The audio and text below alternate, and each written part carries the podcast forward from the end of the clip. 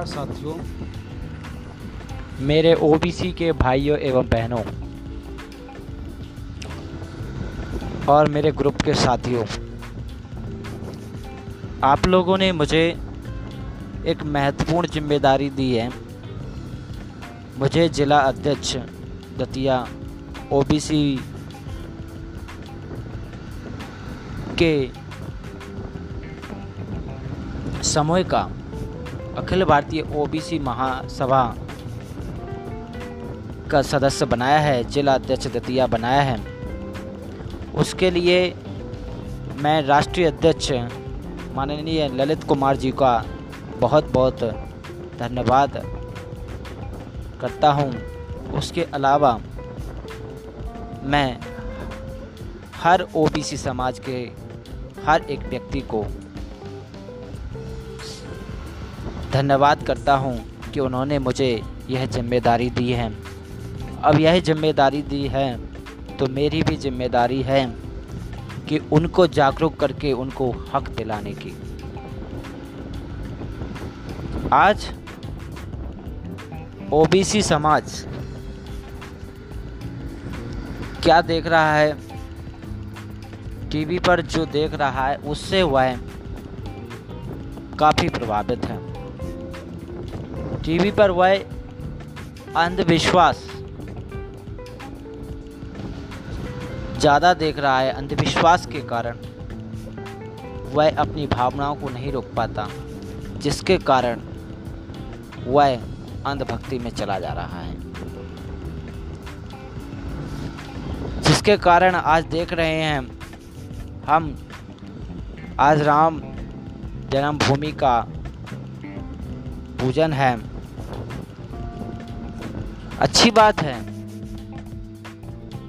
लेकिन कब गलत है, कब सही है? गलत जब है, जब जातिवाद उसमें दिखता हो। सही कब है? जब सबको समान मान लिया जाए और सही कामों पर ध्यान दिया जाए। उसमें इतना सारा पैसा क्यों खर्च किया जाए? ईश्वर प्रकृति के कण कण में बसा हुआ है। अगर आप ईश्वर को मानते हैं तो अगर आप सच्चे भक्त हैं तो पेड़ पौधों में बधा है ईश्वर। हर इंसान में ईश्वर है।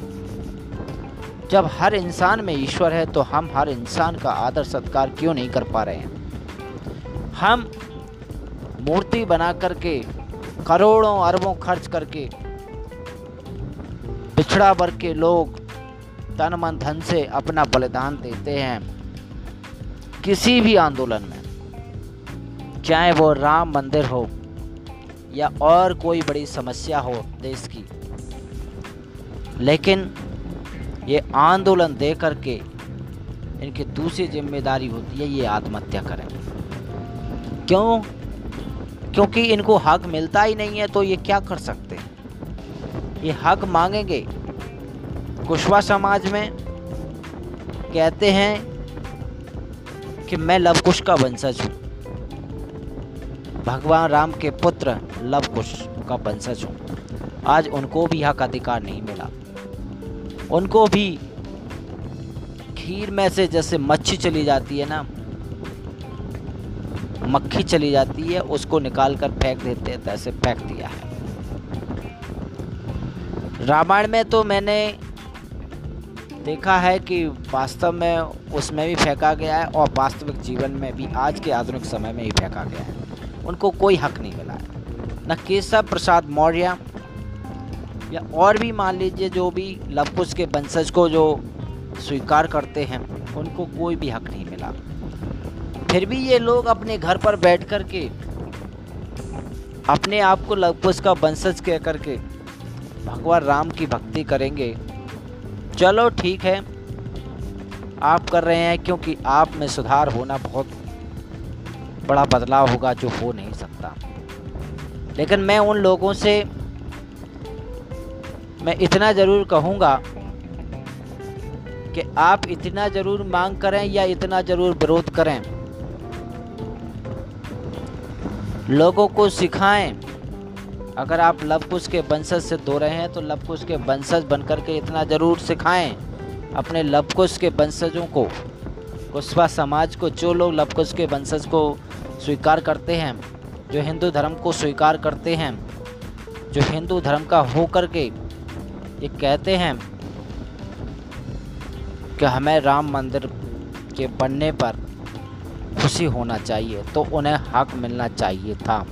अब हक नहीं मिला है तो अपने घर में, अपने घर में अपनी बेटियों को, अपने बेटों को, या फिर अपने माता, पिता, भाई, बहन, भाभी, भाई साहब, इनको राम या सीता बनाइए। इनको पूजिए आप। इन पर आप जितना दान ले सकते दीजिए, लेकिन कभी भी वहाँ पर दान मत दीजिए, जिस मंदिर में आपको कोई हक नहीं मिला, उसके लिए आपने पूरा जीवन लगा दिया और आपने अपना पूरा जीवन लगा दिया, लेकिन आपके बच्चों तक को कोई भविष्य तो बाद में मिलेगा, लेकिन पहले आपको कोई हक अधिकार नहीं मिला। अब राम मंदिर पर जो भी कमाई होगी, जो भी दाना धुनी होगी तो उस दाना धुनी में, इस लबकुश के वंशजों का एक रुपए भी नहीं जाना चाहिए। क्योंकि आपको ये पता होना चाहिए, पिता है तो पिता को, अपने पुत्रों को, अपनी संपत्ति का कुछ हक देना होता है। लेकिन यहाँ पर आपको हक तो कुछ मिला नहीं। क्योंकि दान जो जाएगा, वो किसके पास जाएगा? ये आपको पता है। दाम उन लोगों के पास जाएगा जिन्होंने लड़ाई लड़ी ही नहीं। जिन्हें तो आप लोगों, जिन्होंने तो आप लोगों को अंधभक्त बनाया है और अंधभक्त बना करके जोश और जुनून में ला करके आपसे बलिदान लिए हैं। आपसे अंधभक्ति कराई है। अब अगर आप सच्चे लवकुश वंशज हैं, अपने हक लेने वाले लवकुश वंशज हैं। इसी आप इसी के अलावा पिछड़ा वर्ग में और कोई भी हैं, और कई लोग हैं, कई जाति के लोग हैं, जो मानते हैं कि हम भगवान राम का बन, मंदिर जो बना है, उसमें खुशी व्यक्त करते हैं। आप कीजिए, अच्छी बात है, करना चाहिए, लेकिन आपको हक कहाँ मिला है? इसके बाद भी तो बता दीजिए, आप पिछड़ा वर्ग के होने के बावजूद भी आप आप अपना हक नहीं ले सके। तो आप अपना हक नहीं ले सके तो आपका उसमें क्या वैल्यू है? आपकी ज़ीरो परसेंट वैल्यू है। आप उसमें कुछ भी नहीं है। तो पिछड़ा वर्ग की सभी जातियों से मैंने S T S C O B C की सभी जातियों से मैं निवेदन करना चाहूँगा। कि अपना एक रुपए भी दान ना करें और न दान करने दें। ये प्रतिज्ञा बना ले। जो आपके बगल का व्यक्ति दान करता है, उसका विरोध करें। उसको सब लोगों को बताएँ कि ये व्यक्ति अपना ही बड़ा दुश्मन है, क्योंकि यही हमें अपना हक नहीं दिलवा रहा है। अपने घर में जो भी मंदिर बनाना है बनाइए, क्योंकि अब शादी विवाह में भी जो पंडित जी को बुलाते हैं, वो मूर्ख हैं, जो खुद इनके अपने घर के ही व्यक्ति को बना लेते हैं, अपने समाज के ही व्यक्ति को बना लेते हैं, पंडित जी बना लेते हैं। वो कुछ तो सुधरे हुए हैं। पूरे तो नहीं कहा जा सकता, क्योंकि प्रथा को पूरी तरीके से तोड़ने वाला बहुत ज्ञानी होता है, महात्मा फूले जैसा बनना पड़ेगा। उतना तो बनने की हिम्मत हर किसी के अंदर नहीं है। लेकिन फिर भी कहीं ना कहीं थोड़ा बहुत सुधार किया है उन्होंने। तो मेरा यही अनुरोध है, मैं अभिषेक सिंह कुशवाहा, जिला अध्यक्ष दतिया अखिल भारतीय ओबीसी महासभा, राष्ट्रीय अध्यक्ष माननीय ललित कुमार जी को बहुत बहुत धन्यवाद देता हूँ और सभी ओबीसी भाइयों से मेरा निवेदन है,